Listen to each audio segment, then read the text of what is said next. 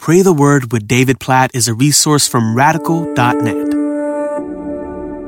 Exodus chapter 38, verses 25 and 26. The silver from those of the congregation who were recorded was a hundred talents and 1,775 shekels by the shekel of the sanctuary, 26 a abeka a head, that is, half a shekel, by the shekel of the sanctuary, for everyone who was listed in the records, from 20 years old and upward, for 603,550 men.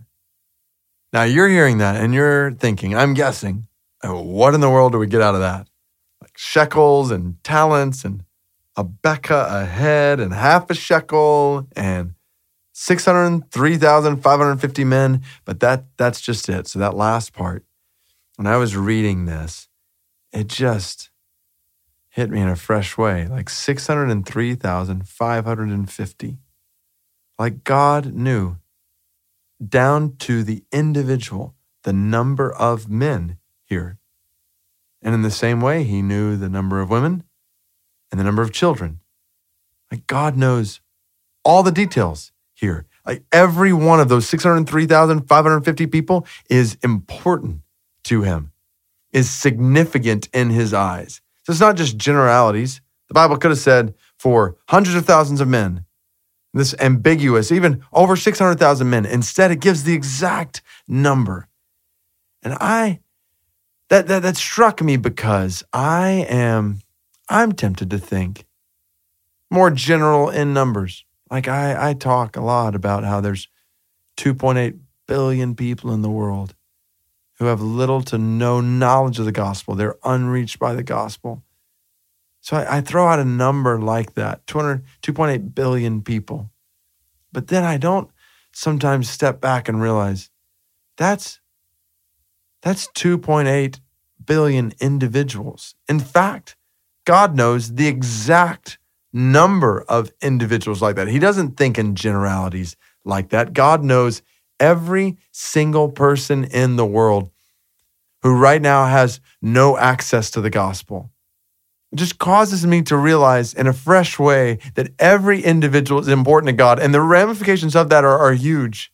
Like on a personal level, I am, you are significant to God. Like He doesn't just know 7.2 or 3 billion people in the world right now on the planet. Like, yes, He knows all of them, but He knows me.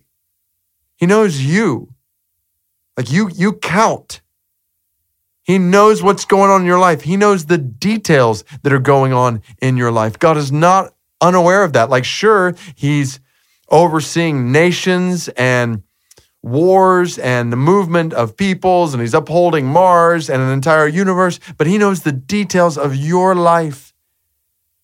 And He cares about you, and not just about you and me, but He cares about the individual people around us. So it's not just lost people around us, so to speak, in some vague, ambiguous way. It's individuals who right now are separated from Him that He loves, that He calls us to love as He loves.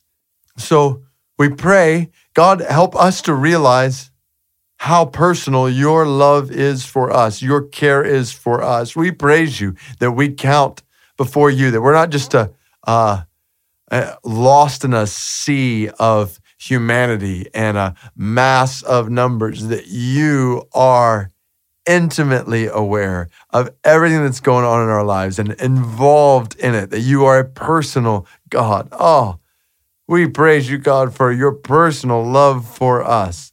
Just think about Paul in Galatians 2:20. Jesus died for me. Yes, thank you, God, for your love for me. Pray that others would just others who are listening to this right now would just know that personal nature of your love. And at the same time, God, that you would help others, me, God, to help us to love others that way.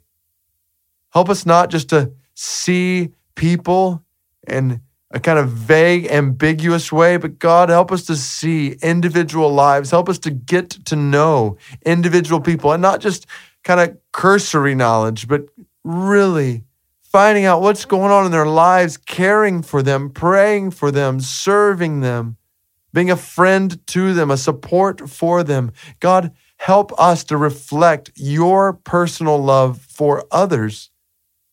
In the same way that you love us so personally, help us to love others personally like that. Certainly in our home, in our families, in our churches. Help us not to have just kind of casual surface relationships. Help us have real relationships where we love people deeply and personally. And then, God, for people in our community, people who work around us, God, help us not to be content with just surface friendships, acquaintances. Help us, we pray, to invest deeply, personally in people's lives around us.